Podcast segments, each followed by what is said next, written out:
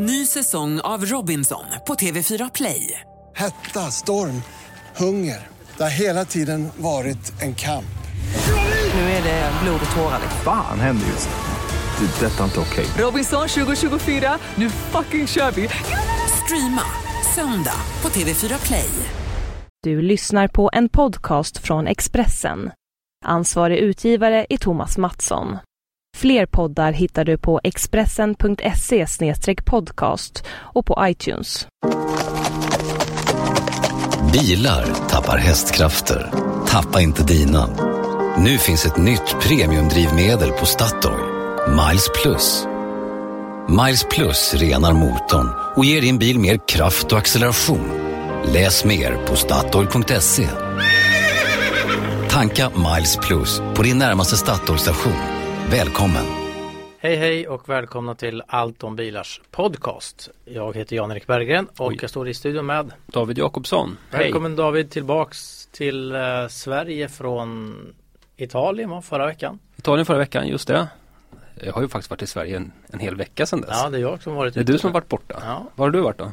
jag har varit i ehm, Madrid. Under en filt i Madrid. Ja precis, som Ja. inledde ett mejl här med den gamla dängan från Galenskaparna.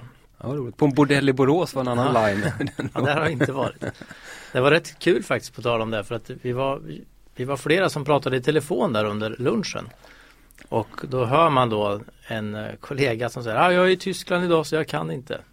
Mhm. Och så fick jag ropa, ah, du vi är i Madrid. Ah, skitsamma. Men och jag svarade också Tyskland någon gång. Ja, men det är ju så. Vi körde en tysk bil så det kanske var därför. Det är inte alltid så lätt att veta var man är. Nej. Men eh, nu vet vi var vi är. Nu är vi faktiskt i poddstudion i Stockholm. Ja. Och vi kan väl börja med din eh, spännande Italienresa. Jag tror att vi pratade om den i förra podden och Mm. mitt lilla debacle från eh, Ferrari Enzo När du inte körde Ferrari Enzo. Och nu fick jag inte köra nästa Ferrari här. Ja, nej. Men du fick köra. Ja, jag är ju tacksam för att du inte åkte på den här. För att det är ju eh, Det är något speciellt att åka iväg och köra Ferrari faktiskt.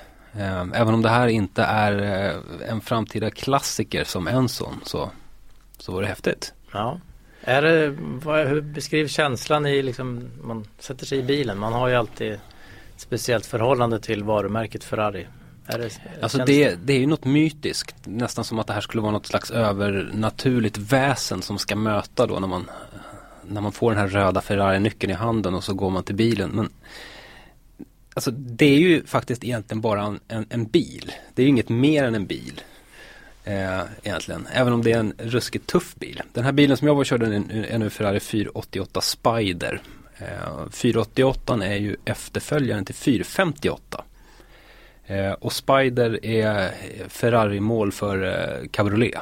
Så det är cab-versionen av 488.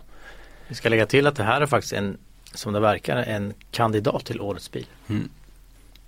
Vi ska prata sen om hur, hur du ska rösta för det här. Det är en fantastisk bil. Den är ju skitläcker. Eh, jag satte mig i den här bilen då eh, någonstans söder om Bologna. Eh, och eftersom det är en cab och sådär så såg jag framför mig hur vi skulle forsa fram på solstekta italienska asfaltsvägar sådär. Lite höstsol, härligt. Mellan lite vindistrikt och Ja, lite så. vind i håret. Men nu var det ju pissregn när vi satte oss i bilen. Det var Ferrari, de slet sitt hår och kollade väderleksrapporter och så till slut så sa de att nej, det regnar i hela norra Italien så vi är fast här. Det blir att köra här. Så där. Ja, så, Men de hade ändå tänkt att vi kanske kör iväg någonstans. ja men de började, det, det, det är ingenting att kommunicera men alltså det var tydligt att de letade efter en plan B. Men sen så kommunicerade de, nej det finns ingen plan B. Okej. Det kan ju regna något oerhört där i det området. Alltså det regn- regnade fruktansvärt mycket när vi åkte iväg med den här bilen. Och det var Det tog ju lite av den, den första glädjen måste jag säga. Eh, när vi hamnar i ett läge när vi knappt ser mm, framför bilen på grund av dimma och regn. Man kryssar med en bil värd 2,5 miljon kronor på smala vägar. Och vi var inte så sugna på att sätta den där i något räcke eller mur. Vad hade de varit för vägar då? Det är intressant. För den, den, bör väl sträcka ut också eller? Alltså de hade valt eh, en skön blandning av riktiga skräpvägar med massor av, av kurvor och massor av sådär, hål i asfalten. Det var liksom helt eh, Det var inte alls den respekt som jag hade förväntat mig att de skulle behandla bilen med. Utan här kör vi i gropar och skit bara för att ni ska få känna hur bra den verkligen är liksom. Eh, men sen var det lite motorväg också. Så att den fick sträcka ut ordentligt.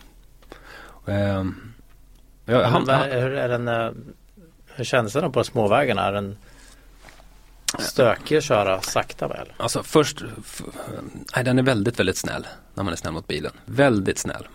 Lättkörd och, och trygg känsla i bilen.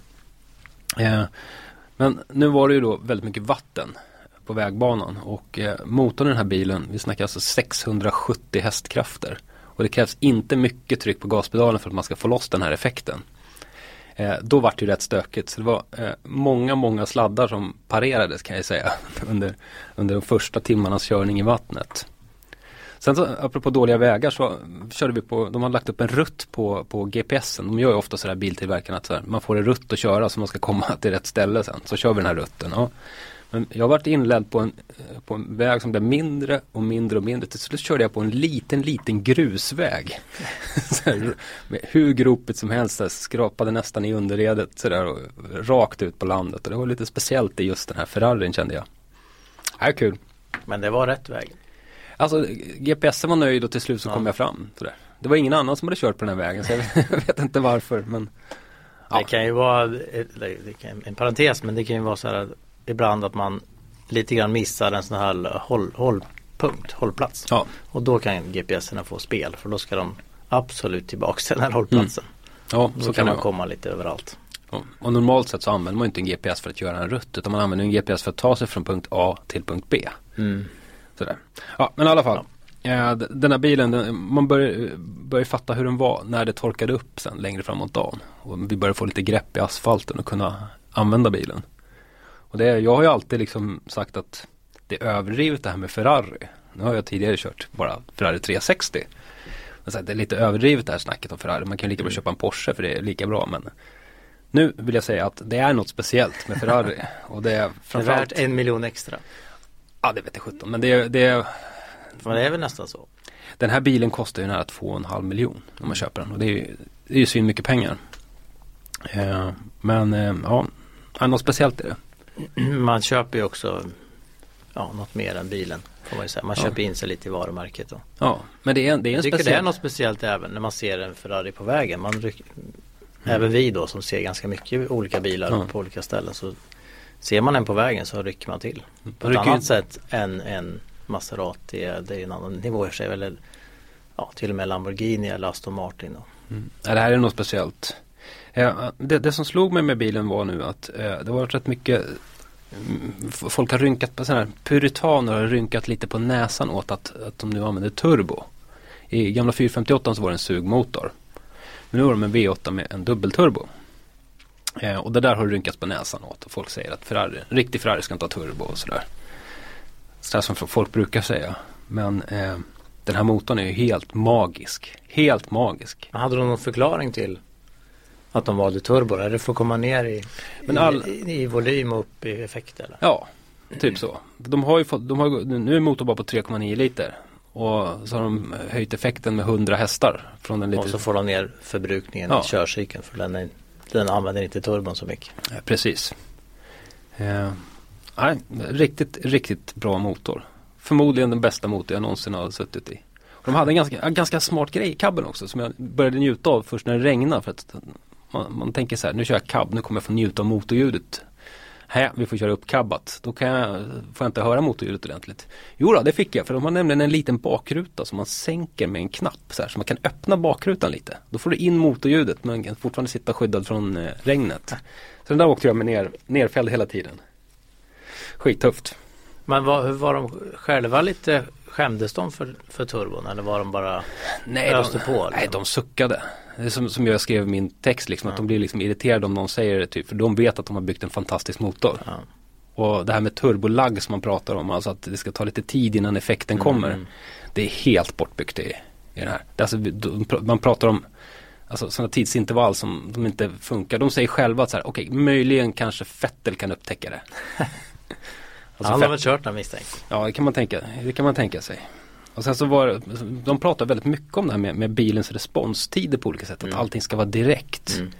Ehm, och bilen är väldigt direkt, framförallt i styrningen. Att den är, exakt det man gör med ratten händer med hjulen på något sätt. Mm. I, exakt det vid den tidpunkten.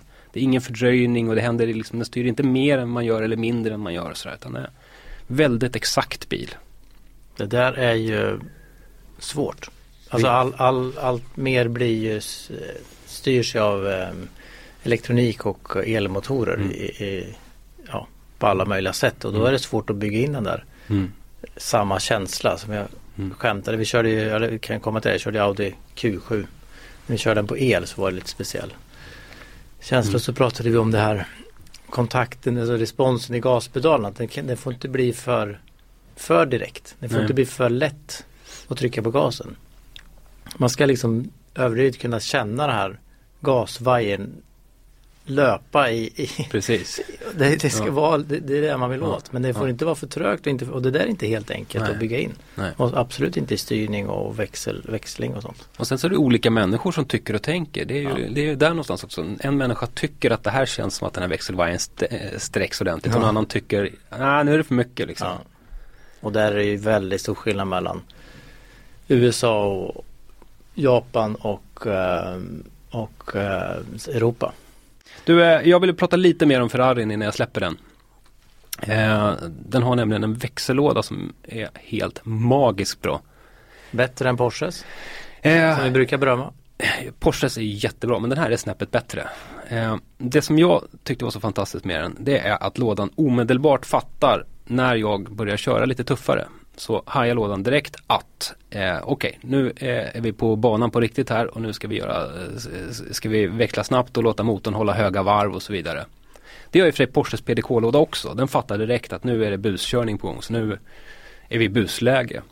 Men Porsches låda tar lite tid på sig innan den eh, fattar när jag väl har lugnat ner mig i min körning. Så den vill gärna ligga kvar lite grann på, på eh, låga växlar och sådär. Ganska länge till och med. Ferrarin fattar det direkt också. Tar en sekund så fattar den, okej han har lugnat ner sig. Så då lugnar vi ner oss. Sådär. Det var väldigt harmoniskt. Ja, det där är ju, det där är ju viktigt också. Det ger ju en, som du säger, harmonisk körning och, Mm. och ganska lugn upplevelse i bilen. Liksom. Det, kän, det känns som att drivlinan blir liksom någon slags förlängning av en själv då. Att, Mm. den, att den hela tiden är med mm, på noterna. Nu satt jag i och för sig nästan hela dagen och växlade manuellt med paddlarna på ratten bara för att jag tyckte att det var så förbannat roligt. Så att, eh, Och lyssna på motorn. Ja. För det brukar, och hittade mina favoritvarv när det lät som allra bäst. Och här bluddrar den bra när jag slår av och är, det, sådär. är det lite sånt så bludder när man växlar ner? Ja, inte, inte, inte på det här pubertala sättet inte som man hittar på vissa, vissa ja, AMG-bilar till exempel. Alltså, den brölar ju som en brunstig älg liksom, en AMG-Merca. Men, men alltså på ett snyggt sofistikerat sätt så brölar Ferrarin mm, när man, när man slår av och sådär. Ja, Ja, och ehm, ja, den finns att köpa här nu då i Sverige eller? jag vet inte om man, ja man kan säkert beställa den nu. Mm. Det, det kom ett pris på den precis. Ehm, så att nu kan man väl beställa den. Men eh, om jag minns rätt nu, Ferrari är, alltså i Sverige är väl så här jättestor andel Ferrari bilar. De, de från befolkningen tror jag Sverige ligger i topp. Är det så? andel Ferrari, ja. Jaha, det har jag missat. Så det säljs jättemånga Ferraris här i Sverige. Det finns många människor med god smak i Sverige. Alltså. Ja, men vi säljer ju ganska mycket sådana supersportbilar, om vi får kalla det det, överlag tror jag. Det är, det är ju rätt kul att vi faktiskt bara har en halv säsong egentligen att utnyttja bilen. Eller hur? Det står många fina i garagen. Ja, ja, det, det Eller så. i södra Europa kanske, där de har Mm. sina vinterstugor. Men Mm. du, eh, du har ju kört eh, en bil som jag gissar är ännu dyrare. Ja, det, har, det har varit ganska fina bilar på sistone måste jag ju säga. Nej, jag, jag har kört många bilar på sistone. Alltså inte bara Toyota Aygo och Ferrari. Utan eh, eh, dyrare än Jag har ju kört en eh, Mercedes Maybach S500. Eh, det är nog den du tänker på. Det är den jag tänker på. Och jag, Ja. För jag har sett massa bilder. Jag var ju bortrest då, eller hade lite semester när ni körde runt där. Men jag har sett lite eh, uppdaterade Facebook-bilder på redaktionsmedlemmar i baksätet. Och så. Ja, om någon anledning så ville en viss redaktionsmedlem ha skjuts. så att det, oh, eh, det här är ju kanske Ferrarins raka motsats. Eh, måste jag ju säga. Eh, Mycket motor i alla fall. ja, eh, där är de lika. De har varsin V8-motor. Eh, Maybachen har eh, en V8 på 4, vad är det? 4,7 liter nästan. 4,6-4,7 liter. Och det är rätt mycket effekt i den. 455 hästar. Det är Mm. deras vanliga. Ja. Alltså den som sitter i. Ja, den vanliga Ja. V8. Ja. Ja, det är ju en, en jättemaskin såklart. Men man hör ju inte den där motorn knappt i i Mercedes. För den här är byggd för att för att man ska ha det så bra som möjligt när man åker bil. Det är inte byggt för att det ska vara roligt eller sportigt eller något sånt där. Utan det här är en bil som man njuter i baksätet. Och gärna lägger upp fötterna och dricker kaffe och tittar på TV. Och åker i 300 på autobahn, typ. Så, att, så roligt att köra den är det ju inte. Det är till för att den ska köras av en chaufför. Ja, men jag tror att nästan alla som väljer att skaffa en sån där också skaffar sig en liten chaufför. Sådär. Nej, men det var rätt, eh, rätt spännande att komma och åka, åkande den här Maybachen för det är väldigt många som, som reagerar på bilen. Alltså, jag vet inte vad folk tänker men det ser ut som att de tänker att där bak sitter nog kungen. Ja, precis. Det är mer en diplomatbil kan man säga. Oj, här kommer säkert Beyoncé eller Ja. jag vet inte. Men det är, är det inte, vi hade ju Bentley för några, var det två år sedan? Eller? Mm. Är det ganska likt eller? Eller? Fast den här är mycket bättre. Ja, okej. Det här är en person som fick åka med i den här bilen. En, eh, en kille som tycker mycket om Formel 1. Han uttryckte sig så här. När han hade åkt i bilen satt han tyst i tio minuter och sa Nu förstår jag varför de vinner Formel 1. så här, det, det finns en perfektion i den här bilen som man inte upplever någon annanstans. Det är, det är så tyst och allting är så väl gjort. Varenda detalj, varenda knapp, varenda, varenda pryl är genomtänkt in i minsta detalj. Så det är en väldigt speciell känsla i bilen. Men det är så att egentligen är det väl en numera en, en S-klass. Ja, Det är ju ingen egen modellserie längre. nej, men det här är en lång S-klass med lite extra eh, godis i utrustningslistan. Ehm, Intressant att de har, har dem som pressbil. Ja, vi, tackar. Vi tackar. Det blir ju många sidor i tidningen på den. Det är kul. Det är, må- det är ju så här med pressbilarna att de är ju Ja det, de, Ju dyrare bilar ju färre pressbilar så att säga för de säljs ju Mm. direkt. Och alla som kommer till Sverige säljs på något sätt men Mm. Den här rullar väl säkert också ut i försäljning så småningom. Den är säkert redan såld. Ja. Det är ofta så med de här bilarna. Vad var prislappen på den här då? Eh, ja, alltså det, nej, den är inte så, så, så dyr som man kan tro i grundpris. Utan grundpriset på eh, Maybach S-klass är 1 330 000.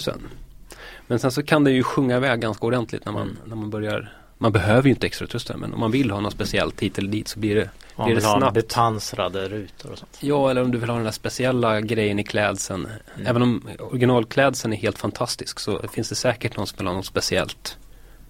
Eh, Ja, det går, att- går att hitta mycket kul till den. Mm. Man kanske vill ha en speciell champagnekyl och lite sånt där i Mm. den. Men det, ja. Häftig bil. Ja, Du, ehm, eh, det är inte bara jag som, det är mycket fina bilar. Du har också varit och köpt Ja. fin bil. vi har ju kört ehm, Vi var, hade, hade ju Audi Q7 med i Tannis men nu hade vi möjlighet att köra deras laddhybrid Mm. E-tron Q7 E-tron, E-tron Quattro. Och den här var ju intressant att jämföra med vår XC90 eller vår Volvos XC90 T8. Så de här Mm. blir då konkurrenter Mm. fram till den dag som BMW kommer med någon laddhybrid på X5. Mercedes har väl också till sin Mm. Den har jag kört. sin GLE. GLE. Ehm, det, var, det var kul rent tekniskt också för att de har ju valt en helt annan väg än, än Volvo på några punkter. Vilka Ja, punkter? Vilka punkter? Till exempel så satte man en 3 liters diesel Mm. tillsammans med hybrid, hela eldrivlinan. Just den motorn Det- är ju inget bra försäljningsargument just idag. Jag tror att de ångrar det beslutet lite och det har ju viskats om att det kommer en bensinhybrid så småningom. Mm. Och jag vet faktiskt inte varför de valde diesel. Ehm, Det, det är de rätt ensamma om. Volvo valde ju det en gång till sin V60 var det va? Mm. Ehm, Men de flesta andra väljer ju bensin, bensinare. Mm. Dieselmotorn är lite dyrare att bygga och, och man, vill, man vill ju ändå inte dra upp priset ännu mer på en laddhybrid. Den, var, den är ju redan dyr från början. Kan vara så att de ville få ner CO2-utsläppen Mm. några gram extra och att det var därför. Mm. Det hade de å andra sidan kunnat fixa i testbänken bara. Ja, det, har de inte. Vi vet ju inte riktigt vad den släpper ut egentligen. Nej. Vi ska vara elaka. Nej men äh, nu har ju Folkvagngruppen nekat till att de har fifflat just med 3 liters diesel. Men Mm. äh, hur som helst så det var en skillnad. Eh, en annan skillnad är att de har lagt bat- hela batteripaketet i bagageutrymmet eller under. Mm. Vilket då gör att man inte kan ha en tredje stolsrad till att börja med. Man får lite mindre bagageutrymme. Ehm, och när man tittar på bilen så är det ett stort motorpaket fram och ett stort motorpaket eller batteripaket bak och däremellan ingenting. Om man jämför med Volvo då som har lagt hela sitt batteripaket i karantunneln eller i, i Mm. mitten på bilen. Mitten långt ner. Ehm, det tror jag också att de ångrar eller att de helt, som de förklarar, vi fick inte plats med, med batteriet någon annanstans. Och det är ett lite kraftigare batteri än, än vad Volvo har i, om man räknar i kilowattimmar. Ehm, men jag tror att de ångrar det och de hade också den här ehm, eh, elbilen på plats som man kunde titta på och där har man ju lagt batteriet i golvet Mm. mitt i. Så att det var väl bara det att Volvo bestämde sig från början att där ska batteriet ligga och de bestämde det för länge sedan. Mercedes har ju också batteriet i bak på GLE. Eh, Ja, jag, tror det, jag kan tänka mig att det är för att man inte har velat göra om hela plattformen. Mm. Men i nästa plattform så kommer det att vara som Volvo tror jag. Resultatet på Mercan i alla fall kanske SUV-världens absolut högsta lasttröskel. Men det var väldigt lite, lite bagageutrymme va? På GLE. Var Mercedes va? Ja. Mm. För Audin har faktiskt ändå rätt mycket. Ja. Det var ändå rätt stort där bak. Alltså det är säkert stort där bra om man väl når upp eh, Ja, i, Mercan men, men alltså det var, de gör tungt lyft upp där är nog inte något vidare. Nej, dubbel barnvagnen ska in där då. Ja, Man kämpar.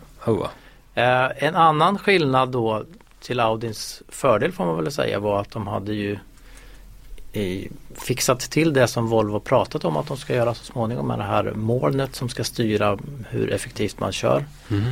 Eh, hybriddrivlinan, här finns det med från början.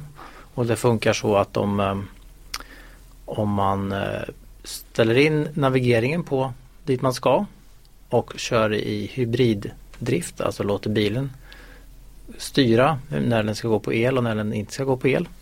Så optimerar den körningen så att när du kommer fram så är batteriet urladdat. Den kör så mycket på el som, som den bara kan och den vet då att nu närmar vi oss en stad, nu närmar vi oss en bilkö, nu närmar vi oss en uppförsbacke. Så den, den, eh, den räknar ut, det är klart att om du ångrar dig när du är en kilometer hemifrån och säger ah, nu ska jag svänga iväg till affären också, då blir det lite värre. Men, men om du åker mellan eh, punkt A till punkt, punkt B så att säga, då, då har du tömt batteriet när du kommer fram. Och det var ju väldigt smart. Mm. Man kunde också se eh, statistik och grafik på det här hur vi hade kört vår testslinga när, elmotorn gick och när den inte gick. Och man såg väldigt tydligt att ja, då var vi inne i en stad, en liten by, ja, då var det el. Och här var vi ute på motorvägen och då var det, då var det lite mindre. Liksom. Så det var väldigt optimerat hela drivlinan. Det. Det var väldigt, det är väldigt smart. Jag, ty- jag tycker ofta navigatorer har väldigt fel när man är ute och åker. Vad händer om Om den har fel Om på den sträckan fel, så ja det, det, det kan den ju ha. Men den vet, den vet om liksom när det är uppförsbacke och sånt. Och, så. Mm. och sen kunde man ju mixa, man kan ju köra den här på Vi körde vår testbil rätt mycket bara på el för att se hur lång räckvidd det var.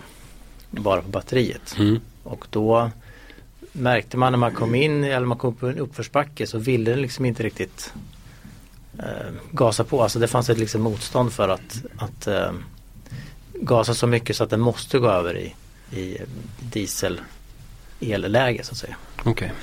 Så man kunde känna, om man också, nu hade inte vi det systemet på just i vår bil men man kunde också ha eh, man, man kände i gaspedalen när den, när den liksom ville släppa av lite och när det var dags att ta, köra lite lugnare här nu för att nu ska vi köra på el. Liksom. Både du och jag upplevde ju att det var väldigt harmoniskt eh, övergångarna mellan eldrift och bensindrift då i Volvo XC90 T8. Var det lika harmoniskt det här systemet? Ja, eller nej. Alltså jag upplevde att det, det blev lite märklig körning. Alltså det, det blev liksom lite mer avstånd. Det var inte den här direktheten. den här mjukheten som finns i Volvon. Utan jag tyckte att det var lite annan respons. Och det kan vara det här med mixtrandet med gaspedalen. Att, att bilen liksom ville berätta för mig via gaspedalen hur Mm. mycket jag skulle köra eller hur mycket jag skulle gasa. Och det, det, blev liksom, det blev liksom lite så här, ja, men som ett avstånd mellan mig och bilen. Det blev inte det här som du pratade om i Ferrari, den här direktheten. Liksom, att bilen är en förlängning av mig. Utan det blir mer att jag sitter och kör något som vill något annat än vad jag vill. Du har ju en ganska tung gasfot till vardags så det kanske jag är bra att den håller emot Jag- lite. Ja, jag körde väldigt lugnt för vi, vi pressade ut eh, elen ur batteriet och vi landade på eh, tre, räckvidden var 3,7 mil istället för 5, det är drygt 5,6 tror jag. Men då körde vi 100 kilometer motorväg. Mhm. Alltså vi körde 100 kilometer i timmen på motorväg eller 110. Mm. Så det var väldigt eh, Vi var väldigt elaka mot batteriet och det var ändå bättre än många andra elbilar som jag har kört. Där man märker direkt när man, går, när man kör för fort att, att eh, Mm. batteriet bara slukas upp liksom. Mm. Så det, den, den ska ha då drygt 5 mils räckvidd och det är ju bra för att vara en laddhybrid. Och jag tror med den här smarta styrningen av hur batteriet används så kommer man att köra ännu mer på el och ännu mindre på diesel. Men vi hade ju en förbrukning, nu körde vi, vi var tre förare på den här eh, slingan på 10 mil och jag tror vi fick en förbrukning på eh, 7,7 liter diesel på 10 mil. Det är ju rätt mycket. Men vi hade två förare som inte körde lika lugnt som jag kan man säga. Men jag tror snittet i, i testgruppen låg någonstans på 5 liter på de 10 milen. Så drar det in 0,5 då. Det är ju jättebra såklart. För en så stor bil och vi var fem personer i den. Mm. Hela, det, det, det kan man ju tillägga att drivlinan, el, eldelen av drivlinan vägde ändå 300, om det var 325 kilo. Mm. Det är rätt mycket vikt att släppa runt på. Mm. De har fem pers i bilen. Ja. Hade de inga testbilar? Ja, fyra, vänta vi var tre förare, ja, fyra var vi. Det var tre förare på varje bil och en, vi hade vår PR-människa från Audi med i vår, just vår bil. Ehm, men det, det var ju ändå Jag skulle säga att Volvon är lite faktiskt lite smidigare tyckte jag just koppling mellan el och fossil Mm. eh, driv, drivningen. Till min lilla förvåning faktiskt för att jag gillade ju vanliga Q7-dieseln när vi körde den. Det känns ju väldigt direkt och smidig och trevlig att köra. Mm. Men det här har de inte, ja, just den här direktheten försvann lite grann. Men ändå plus för den här smarta Mm. hanteringen av batteriet. Och det här har ju Volvo pratat om andra också att de ska skapa den här molntjänsten som, som ska jobba, jobba batteriet på det här sättet. Mm. De pratade ju väldigt mycket framtid också och här, det är en, en, en intressant sak som ska komma med den elbilen som visades i Frankfurt är induktiv laddning. Just det. Och då visar de det, då är det en, em, en liten platta som skjuts in under bilen och då är det räcker det med att parkera den över där så, Mm. så, så eh, laddas den. Är typ som alltså induktionshällen 2017. hemma i köket. Ja, 2017, 2018 till den då. Den är inte bakåtkompatibel med alla batteribilar utan den, det funkar Mm. på den elbilen som ska komma och framåt. Men det tror jag blir ett stort genombrott för elbilen. De pratade också mycket om att de ska bygga upp laddstolpar i Tesla tillsammans med några andra. De har, de har ju byggt de har ett snabbladdningssystem tillsammans med BMW och Mercedes på gång. Mm. Eh, Så de har mycket på gång. De pratade också om den, den eh, helt koldioxidneutrala bilen under hela livs, bilens livslängd, alltså inklusive tillverkning och, och eh, återvinning av bilen ska vara helt koldioxidneutral. Dit har de ju en bit va? Det, ja, men eh, de pratade väl, de hade kommit väldigt långt med teknik för att eh, hantera koldioxid, alltså använda koldioxid i tillverkning av annan, andra bränslen och även e-bensin som de kallar för e-diesel och e-gas. Mm. Pratar mycket om gas, det är kanske den tillverkare i världen just nu som pratar mest gas. Mm. Eh, och att framställa olika biodrivmedel utan att eh, använda biomassa eller det som kan, kan bli mat eller, eller något annat. Liksom. Så att, eh, när man satt där och lyssnade på allt, allt de har på gång så tänkte man shit, det var, den här koldioxidskandalen eller dieselskandalen kom lite olägligt. För de har ju väldigt, väldigt mycket bra saker att berätta som de, som de kan göra. Liksom. Eh, å andra sidan kan det ju också vara så att de tar tillfället i akt nu att prata mer om el och hybrider för att då slipper de att prata diesel. Ja, det kan väl vara klokt. klokt då. Men eh, ja, Du, du, har- du har ju ehm, ägnat dig mycket åt framtid. ja. Vad, vad var det du var på? Vad igår du var på något spännande? ja igår hade ju då Bill Sweden och Mo- Motormännen och någon, någon mer arrangerat en liten debatt med våra politiker. Okej. representanter från alla politiska partier och många av dem satt, om inte alla rent av, satt i trafikutskottet. Okej.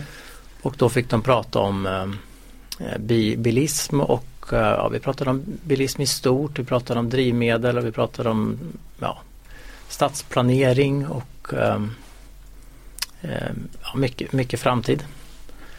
Eh, man slås av vad duktiga de är på att prata utan att säga så mycket konkreta saker. Okej. eh, och eh, de var ändå väldigt, ska man säga, överens om många saker. Och de, det är klart att de står där och säger rätt saker inför en bilpublik mer eller mindre. Det var mycket bil, Mm. eh, bilorganisationer och, och lobbyister och journalister där som, som håller, på, jobb, håller på med bilar. Då. Men eh, ja, det är en annan sak sen när det ska förhandlas. Mm. Eh, om man ska dra några generella slutsatser så förstår man att väldigt mycket styrs ändå av EU. Um, det känns som att Sverige kanske har lite gett upp att hålla på med egna undantag utan man följer EU-lagstiftningen. Mm. Man pratade mycket om att det här om, om, det, fin, det är så att om, om vi vill beskatta eller subventionera ett visst bränsle så får vi inte det hur som helst av konkurrensskäl. Och då måste man söka undantag i, ifrån vissa regler från EU. Och det här är inget, inget bra långsiktigt utan det ger bara en viss effekt ett år och så får man söka om och så får man hålla på med det här, traggla med den här processen mot EU hela tiden. Så där vill man bort ifrån. Mm. Mm. Eh, man kan väl säga att eh, Alliansen eller framförallt Moderaterna pratade ju om mycket om att ta bort beskattning, alltså inte straffskatta bilismen på olika sätt. Inte helt otippat. Nej, inte helt otippat. Eh, däremot så då tyckte de att den privatpersonen måste få mer pengar i plånboken för att kunna ha råd att byta bil och därmed så byta till en säkrare och mer bränsleeffektiv bil. Mm. Det var liksom huvud, huvudspåret från dem och då kan man nu det kan de ju ha rätt i och så kan man vända tillbaka. Det är inte säkert att en ny bil är bränsleeffektivare om man inte styr det åt det hållet. Nej, precis. Så då kanske man behöver viss skatt för att kunna styra dem åt, åt att göra dem effektivare. Att de fick in ordet säkerhet där är ju s- Ja, spännande. det- att, man, att man kombinerar det i alla fall. Precis. Sen vet jag att ehm, Centerpartiets representant pratade mycket om att de varit och besökt eh, Toyota Japan och sett deras eh, vätgasframtid. Så det var, ju- där hade de lärt sig mycket. Det var spännande. Eh, Socialdemokraternas representant pratade my- mycket om att de vill ju väldigt mycket men, men just nu ser ju världen ut som den gör och nu har man kanske inte råd med några jätteinvesteringar i, i olika styrmedel åt, åt olika håll. Liksom. Alla ville satsa mer på laddinfrastruktur. Ehm, Vänsterpartiet, inte heller helt otippat, tyckte då, om man generaliserar lite att de ville sitta ner med bilbranschen och vi ska komma överens om hur det här ska lösas. Mm. Det kan man säga invändning mot det är väl att de ska ju sitta ner med en väldigt stor bransch som är väldigt eh, konkurrensutsatt. Alltså de konkurrerar ju med varandra. Så att om Mercedes säger ena saker så säger ju Audi något annat för att de vill vinna marknadsandelar. Men det var liksom lite planekonomi där att de, om vi bara alla kommer överens om hur, hur många bilar vi ska ha så löser vi det här. De ville sitta med till exempel Mattias Müller eller Eh, och de tyckte att det, var, att det var konstigt att inte bilindustrin eller bilbranschen eh, var mer proaktiv. Vilket ju man kan säga att de har helt fel i. För att är det något de är aktiva i så är det ju det här. Nya bränslen och nya, nya driv, ja, drivmedel och styrningar och laddningar och allt det här. Liksom, som vi pratar om. Bland annat det som Audi visade. Då. Mm. Och de, det roliga var när vi kom in på det här. ehm, många, många är ju för att man ska ha olika eh, skatter. Alltså man ska inte straffa ut de som bor i glesbygden att de ska betala all skatt på bränslet utan man ska differentiera reseavdraget och ta, ja, ge dem tillbaka lite pengar den vägen. Mm. Om du har långt till jobbet och så. Men då tyckte ju Vänsterpartiet att, det, att på något vis så ska allt bli rättvist. Allt ska bli lika dyrt och ingen, får ha, ingen, ska, ingen ska straffas. Liksom. Vi ska höja boendekostnaderna på landsbygden också då med 400-500 procent för att de ska komma upp i Stockholmsnivåer, är det så? Ja, det var, ja men det, var, det, det, är, ideologi också i det där. Ja. Men en som imponerade, nu har jag, nu har jag inte namnet här, men det var ju Miljöpartiet som är också ordförande i trafikutskottet. Jag tyckte hon var väldigt klok och vettig. Så jag tänkte att Karin Svensson Smith. Precis, bra tack. Rädda mig där. Men äh, jag tyckte efteråt att en idé från den här podden är att vi kan ju bjuda hit några Mm. representanter och sen ställer vi några eh, tio frågor till var och en. Så Mm. hoppas att de har tid att komma hit och då kan man vara lite mer konkret än vad som blev där. Det var ju en, eh, man kunde ju fråga om saker men, men det blev liksom inte så här Det var mycket debatt liksom och det var inte så konkret kanske. Mm. Men de var väldigt De var väldigt kloka och vanliga människor får jag säga. Det var ju trevligt. Mm. Det var mycket dialekter, det var spännande också. Jag förstår att trafikutskottet kanske inte är den hetaste utskottet att sitta i. Så man får liksom, det var småländska och skånska och göteborgska. Och, Vad menar du nu? nej men det var, liksom, det var kul, det var vanliga människor, vettiga människor. De har mycket kloka saker och man förstår att det är inte bara liksom skrika om att sänka bensinskatten eller höja det ena eller ja men bygg nu laddstolpar. Det är inte bara liksom. Nej. Samtidigt får man, vill de inte lägga sig i. Som parkering pratade vi om att, att man genom att höja parkeringsavgifterna eller försvåra för parkering så försvårar man för bilarna. Mm. Men det är ju ett kommunalt beslut liksom och ska vara för det är där de känner till sin problematik. Och kommunerna kanske vill, vill få in lite pengar. Mm. Pratade stadsplanering vilket de erkände ju att ja, bilen har ju varit norm när vi har planerat våra städer. Mm. Och då ser det ut som det gör. Liksom. Och det får man kanske tänka om.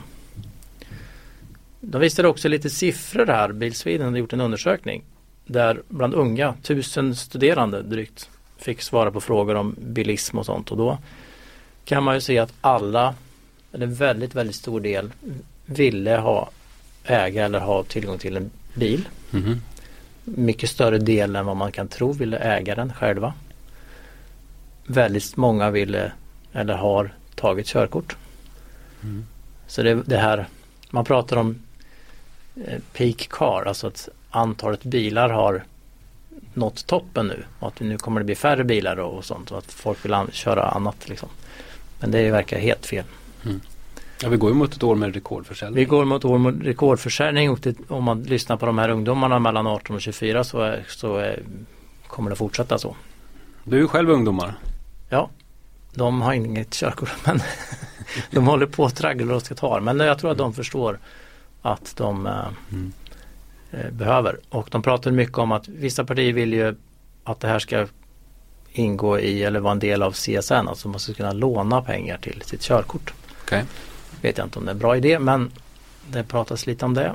De pratade också om eh, det här statistiken som säger att färre i vissa unga åldrar att färre har körkort. Men det trodde de hade mycket med eh, invandring att göra. Att, att det kommer väldigt många personer från andra länder. De kommer hit och är relativt unga och inte har körkort och det tar tid att etablera sig i samhället och Mm. skaffa körkort. Mm. Eh, Så då, då, blir, då får man liksom en försening.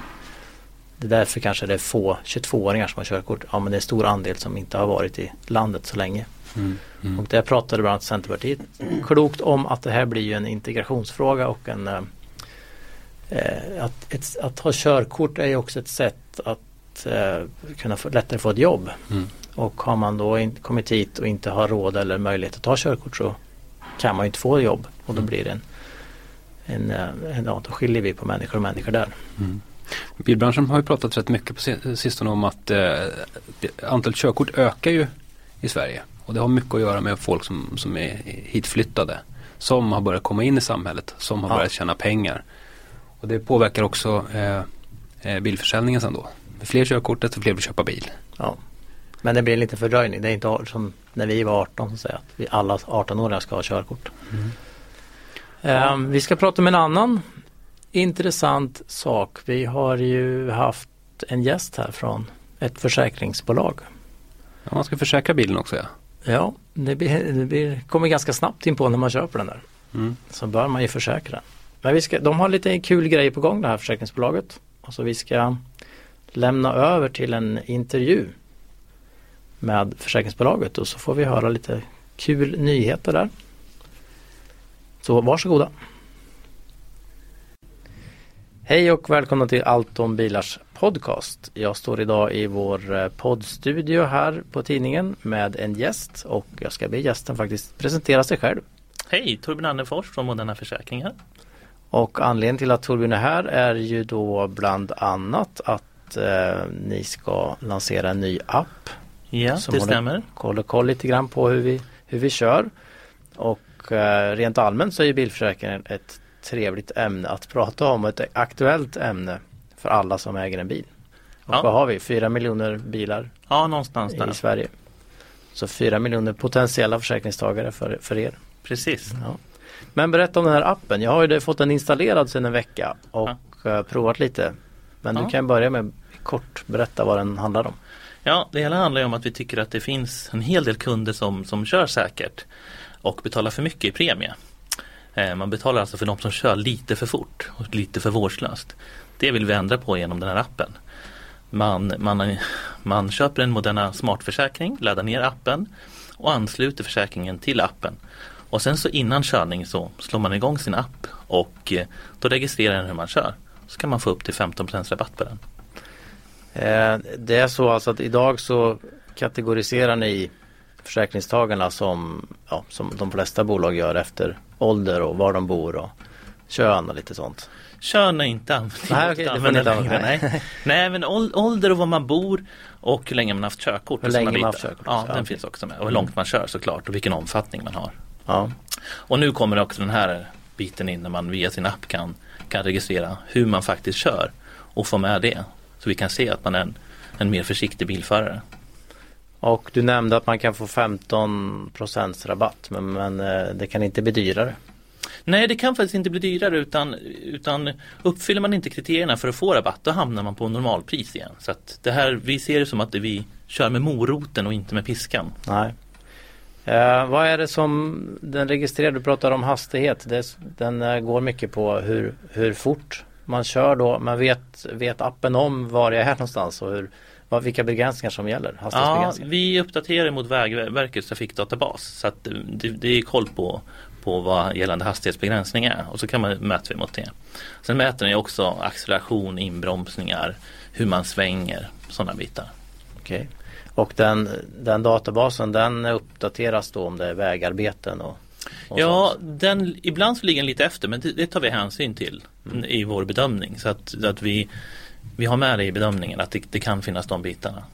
Och jag har ju provat appen och det var ju det var inga problem att köra den samtidigt som man har andra appar igång om man vill lyssna på något eller, Nej, eller ha karta igång och sådär. Så att den eh, jobbar på i bakgrunden. Ja.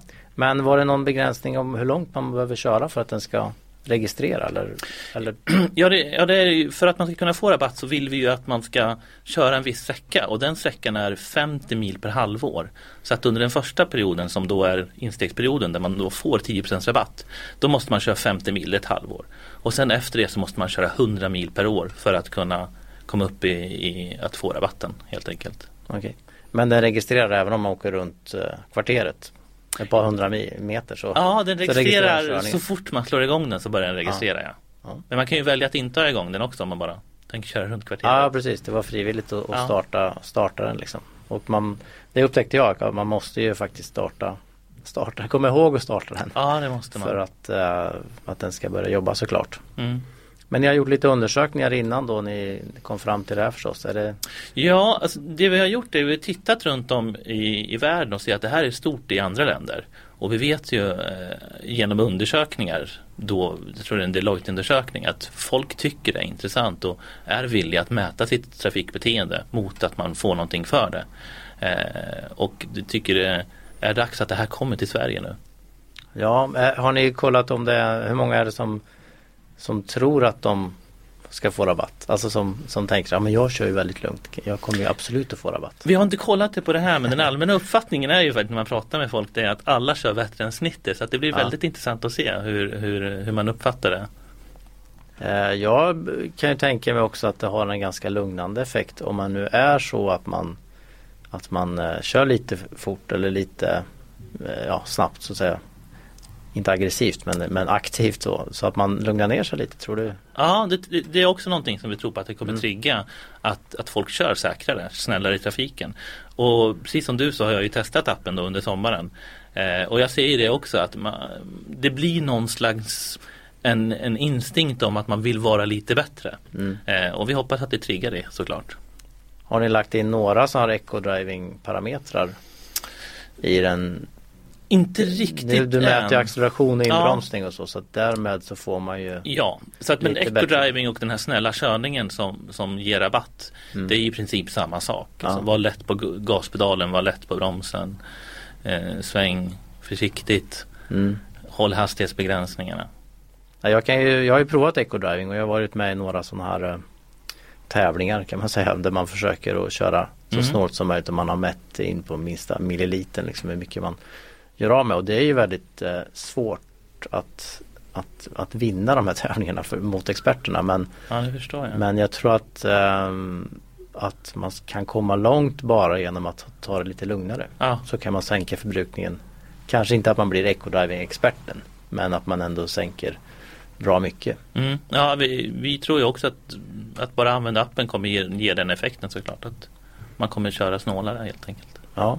Ehm, och eh, ni kommer få väldigt mycket statistik då Mm. på, på hur människor kör. Mm. Kommer ni att följa upp eller kunna presentera? Ja, så det, det som, jag vet att det kan finnas lite synpunkter på det. Eller man kan, man kan tro eh, att vad vi sparar för någonting. Det vi sparar är ju en, en, en score på, på kunden som ger rabatt och den sparar vi för att kunna ge kunden rätt rabatt. Och sen all annan data avanonymiseras innan vi sparar den. Så att, så att vi kan bara använda det för analyssyfte och det är viktigt att komma ihåg. Men det kommer ge oss ett underlag för att, för att förstå bättre hur det här påverkar trafiksäkerheten och, Mm. och sannolikheten för att man ska åka ut för en olycka. Ja precis och, och um, vad händer om man åk, råkar ut för en olycka i, i, generellt? Får man, eh, är det så att det blir lite dyrare premier efter en, om man, en incident? Om man är vållande så att säga. Ja, det är ju alltså, man har ju oftast en självrisk som man betalar. Mm. Eh, så att den kostnaden får man ju ta. Och sen så är det ju att vissa bilförsäkringar eller vissa bolag har att, att det ingår en skadehistorik helt enkelt. Eh, och det är ju för att det är någon slags rättviseskäl för att de som krockar mycket ska ju betala lite mer. Eh, så att ja, det påverkar om man krockar mer än vanligt. Precis. Eh, nu kommer vi in lite på allmänna bilförsäkringsfrågor här men du, du nämnde att eh, bilförsäkring är en väldigt stor del av, eh, av ja, privatförsäkringarna. Det, är- Mm. det är en väldigt eh, jag kan förstå att det är en väldigt tacksam del också att sälja in sig på. Det är väldigt konkret. Mm. Och alla ska försäkra sin bil. Och så. Mm. Vad, hur stor del av marknaden har ni idag? Vi har cirka 4% av marknaden. Så På bilförsäkringar? Ja. Och eh, vad är det som ja, Hur många är det som har helförsäkrat? Är det majoritet eller? Oj, nej jag skulle vilja säga att hos oss så kanske det är en eh, 40 procent. Så man måste ha trafikförsäkring. Man måste ha trafikförsäkring. Och sen kan man lägga på Mm. vagnskada och, Mm. och stöld och sånt. Ja, precis. Ehm, vad, vad är liksom ehm, Det här kommer ju vara ett bra säljargument för er då att man kan få 15 rabatt på, på premien. Vad är det annars som man eh, vad, vad brukar skilja bolagen åt liksom?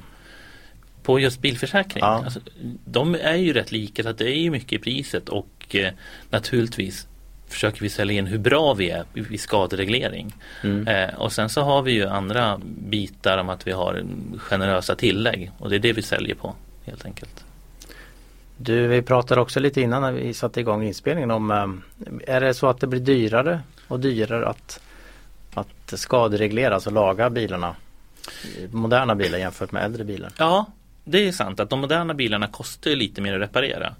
Precis som vi sa att förut så kunde man ju var det ju mer plåtskador man kunde kanske knacka ut det och nu byter man en hel front istället. Så att den utvecklingen har gjort att det blir dyrare.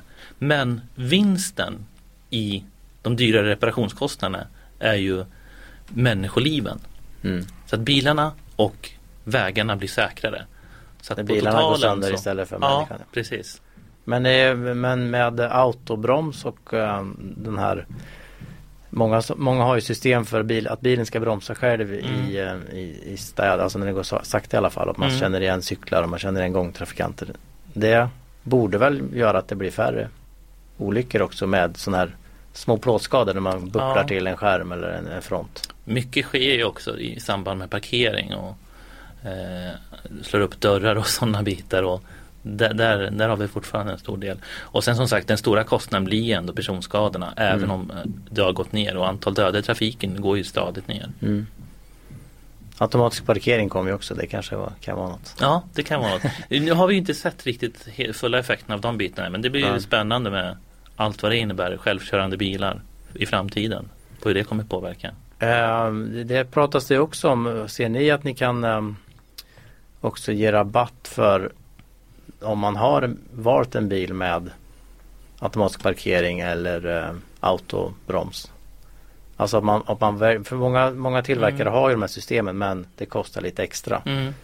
Men har ni så att man så här, ja jag har köpt en XC90 nu med med det senaste alla system och jag har lagt på allting och jag har betalat 20 000 extra för ett Mm. eh, safety-paket här. Mm. Får, får man, kan man få rabatt då? Vi eller? har inte det idag men alltså Nej. tanken är ju spännande och Ja. absolut inte främmande för oss att införa sådana bitar. Alltså, ju mer stöd desto desto bättre det blir eh, och man kan undvika olyckor även om de små. Ja. Så vill vi ju främja det såklart. För det är ju ett eh, Ja det kan jag tycka att det kan vara ett problem att, att många väljer att köpa snygga fälgar Mm. istället för eh, eh, automatisk inbromsning Mm. eller köassistent då, som, Mm. som Jag tror vi hade, det fanns en sån utveckling förut för några år sedan när, när ABS-bromsarna kom.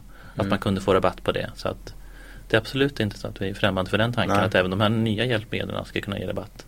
Sen finns det ett eh, Ja, det är ett annat bekymmer att som branschen, bilbranschen borde ta att det kan vara svårt att eh, sätta sig in i exakt vad de olika systemen gör och varför Mm, och när de precis. fungerar och inte. Eh, men det kan ju vara en bra utveckling. Ehm, vi pratade, jag undrar lite grann också om vindrutor. Det Mm. kommer ju fler och fler kameror Mm. både i vindrutan och även i eh, fronten på bilen. Mm. Påverkar det kostnad eller? Ja, alltså där har man ju sett, speciellt på vindrut så kan man ju se att de är ju dyra att reparera. De Mm. innehåller ju fler saker, alltså allt från värmeslingor, eh, regnsensorer, snart kameror i var och varannan bil och det har blivit mycket dyrare att reparera dem. Det Mm. ser vi helt klart. Eh, och det är därför också vi trycker så mycket på att man, man ska reparera sin, sin eh, laga sin Laga sitt stenskott? Ja precis, i tidigt skede. Och det är ju det är väldigt billigt nu för tiden att göra det. Och Mm. väldigt snabbt. Ser ni att det ökar också antalet stenskott eller? Ja det har vi också sett. Vi, Mm. Det beror ju på, det kan vi se beroende på hur vintern har varit. Vissa Ja, vintrar okej. så ser vi att det är ordentligt mycket stenskott. Det var ganska illa i våras misstänker Ja. jag eftersom vi inte hade så mycket snö men väldigt mycket Ja, sand precis. och skräp på vägarna. Vi har ju en eh, riktigt dålig vägsträcka här mellan Stockholm och Södertälje där det ofta är stenskott.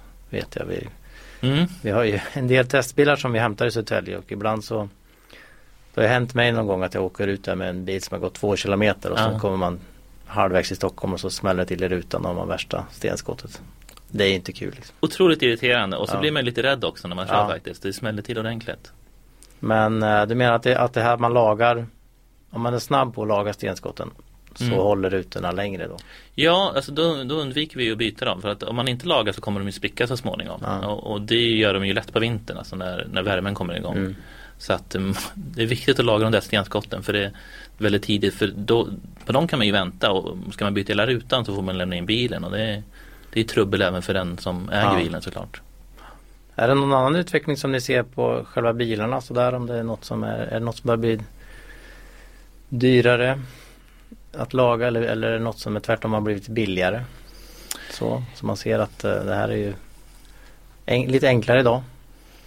Eh, nej, inte vad jag kan komma på så här på rak arm utan det är ju det är ju lättast faktiskt att registrera det som, har, det som blir dyrare och krångligare. Mm.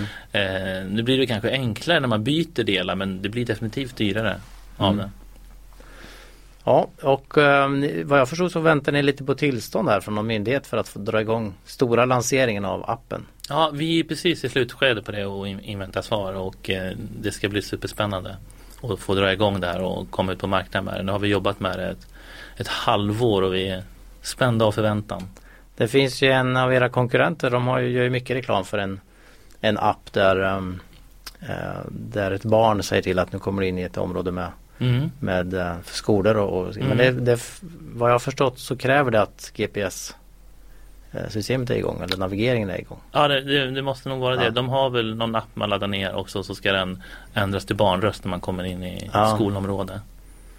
Men eh, tror du att det är något eh, att, man, att man håller koll på, nu, nu vet ni ungefär var, var man är eller hur snabbt man kör och så Mhm. och, och hur snabbt man borde, men ni, då har ni också koll på liksom var Oj nu är vi inne i 30 kilometer område här eller? Mm. Mm. Kan det vara något att man uppmanar ja, vi har föraren inte att ta det lugnt Ja. så här? För den har här ju- appen ing, finns ingen sån Nej. uppmaning så att säga. Nej, precis. Ja. Det som vi har ju tänkt på det och, och visa på olika sätt men vi, vi har sagt till oss själva att vi vill att kunden håller, håller ögonen på vägen och, Mm. och följer de hastighetsbegränsningarna för att det är den, den informationen man ska ta in och sen så Mm. registrerar vi den i efterhand. Men visst, det, det kanske är en idé i framtiden. Ja, den är ju väldigt um, hur ska man säga, den, den fungerar i bakgrunden. Mm. Och den är ju inte sådär att den eh, känns som att den övervakar mig utan det är mer som, ja men som runkeeper lite grann. Ja. När, man kommer till, när man kommer till mål och stänger av då ser man oj, jag, jag, oj jag körde så här bra eller dåligt. Eller? Precis, och det är, det är så vi vill se det. Det är ingen övervakning utan att Mm. man, man mäter sig själv. Mm. Och genom det så kan man få, få billigare försäkring. Eh, precis som vi sa förut, man kan ju aldrig få dyrare så att det finns ju bara vinster ja, i det. Precis. Ja, spännande. Det ska bli kul att följa den här och som sagt ehm, ta del av lite statistik sen. Ja. Så man vet hur, hur olika personer kör. Kanske olika man, kvinna, Mm. ung, gammal, olika delar av Sverige. Mm. Vilka som kör lite, lite snabbare eller inte. Ja, det kanske finns eh, förvånansvärt roliga statistik att presentera Ja. sen. Nej, som du säger, många tycker att, man, att de är bättre än snittet på Ja. att köra. Så att, ehm, jag hörde också att i en undersökning hade några sagt att nej, jag, jag tror inte att jag kommer få rabatt. Så många, må, några är medvetna om eh, Några är sina medvetna om begränsningar. Liksom. Mm. Eller vill köra snabbt. Mm. Men som sagt, då kan man kanske välja att stänga av den. Mm. Ja, kul och eh, vi får väl hälsa dig välkommen tillbaks då när ni har ehm, eh, lanserat och sett lite grann hur Mm. intresset är. Vi kommer gärna, jättegärna tillbaka som sagt. Det ska bli jättespännande. Och ni som lyssnar om ni har några frågor om bilförsäkringar så kan ni ju mejla oss eller mejla mejl Jan-Erik med bindstreck punkt Berggren expressen.se Så ska vi lova att eh, ge lite svar. För som sagt bilförsäkringar är ju ett område som, som vi alla berörs av i alla fall en, en gång per år när vi ska betala fakturan. Tack så mycket för att du kom. Tack så mycket. Då var vi tillbaks igen. Spännande. Ja, vad har du för bilförsäkring? Eh, jag har eh, någon slags bilförsäkring. Det är den här spännande frågan när de ringer så här. Man, man ligger i tv-soffan och så ringer telefonen och så springer man upp och så är det någon som ah, ja, nu ringer från mm, försäkringsbolaget och ska, vad har du och när går den ut och så här. Och så Ja. får man börja rota i sina papper och oj då, vad har jag nu egentligen? Just nu har jag faktiskt bara, bara den här gamla familjekombin stående hemma och den är, jag tror faktiskt att jag bara har den halvförsäkrad. Är det så? Jag tror den bara är halvförsäkrad. Ja, Dumt nog. det här är ju, men, men om vi ska dra kort den här eh, appen som man presenterar då som ska mäta hur bra vi kör. Mm. Och därmed ska, ska du kunna få så mycket som 15 rabatt på, på din försäkring om du kör bra. Och med bra menas ju framförallt att man kör inom hastighetsbegränsningen. Mm. Så du slår på appen och hoppar in i bilen och så mäter den din körning och sen kan du då använda det som argument mot bolaget och säga att ja men jag har ju kört så här bra så att, eh, så att jag vill ha rabatt. Det är ju lite kul. Verkligen. Jag har provat den där lite grann. Mm. Det är svårigheten är att hinna slå, eller komma ihåg att slå på den. Ja. För den slås inte på automatiskt. Fick du någon rabatt? Enligt? Ibland. inte alltid. När jag körde hem från sommarstugan så fick jag inte rikt, riktigt lika grön cirkel. där Man får liksom ett litet betyg där när man har kört. Ja. Men eh, man får lite statistik på hur, hur bra man har kört när. Så jag vet inte riktigt hur, mycket, hur bra man måste köra under hur lång period. Men Det finns en gräns för man måste mäta ett x antal mil och så. Mm. Det är klart att man kan man kan ju manipulera det här. Man kan ju köra de här milen så bra man kan och, sen, och man kan också välja att slå på den liksom. Kan väl gå ihop ett gäng så får n- Ja. någon alla telefoner och så ut och köra lugnt lite. Precis. Eh, ja det går ju precis, det går ju på, i telefonen. Det är där man håller reda på var man är och hur, snabb, hur snabb, eh, snabbt man får köra. Eh, jag tyckte ändå att, det, att det, får en lite lugnare effekt. Och eh, det kan nog få många att tänka efter. För det är många som tror att de kör bättre än vad de gör. Ja. Ja, vi kör ju till exempel jättebra. Så att man får direkt ett kvitto på hur bra man kör. Jaha ja. Ja, men Spännande. eh, ja, vad som är på gång. Vi ska väl eh, hålla oss i Sverige tror jag nästa vecka. Nej, du ska till Skövde. Ja, det ligger väl ändå i Sverige. jag ska faktiskt besöka Volvos motorfabrik och få titta på de nya trecylindriga maskinerna som ska byggas där. Härligt. Det ska bli spännande. Vad och du? Jag har inget direkt på gång vad jag, vad jag vet nästa vecka. Men det börjar vankas lite. De sista körningarna av årets bilkandidaterna ska ju, ska ju köras här i november. Det är Renault Talisman och Kia Optima. Är de som jag har. Ska du köra någon spännande bil här hemma? Eh, jag kör ju nu en Peugeot 208 och Mm. ska byta den till en gasbil från Suzuki. Spännande. Mm. Gas tror jag är, ja, gas är lite underskattat. Full, full gas, ska vi säga full- det? Bi, biogas, ja full gas till nästa vecka. Då hörs vi. Tack, hej. Bilar tappar hästkrafter. Tappa inte dina. Nu finns ett nytt premiumdrivmedel på Statoil. Miles Plus. Miles Plus renar motorn och ger din bil mer kraft och acceleration. Läs mer på Statoil.se. Tanka Miles Plus på din närmaste Statoil-station. Välkommen! Du har lyssnat på en podcast från Expressen. Ansvarig utgivare är Thomas Mattsson. Fler poddar hittar du på expressen.se podcast och på iTunes. Ny säsong av Robinson på TV4 Play. Hetta, storm, hunger. Det har hela tiden varit en kamp. Nu är det blod och tårar. Fan händer just nu. Det. är Detta är inte okej. Robinson 2024, nu fucking kör vi! Streama söndag på TV4 Play.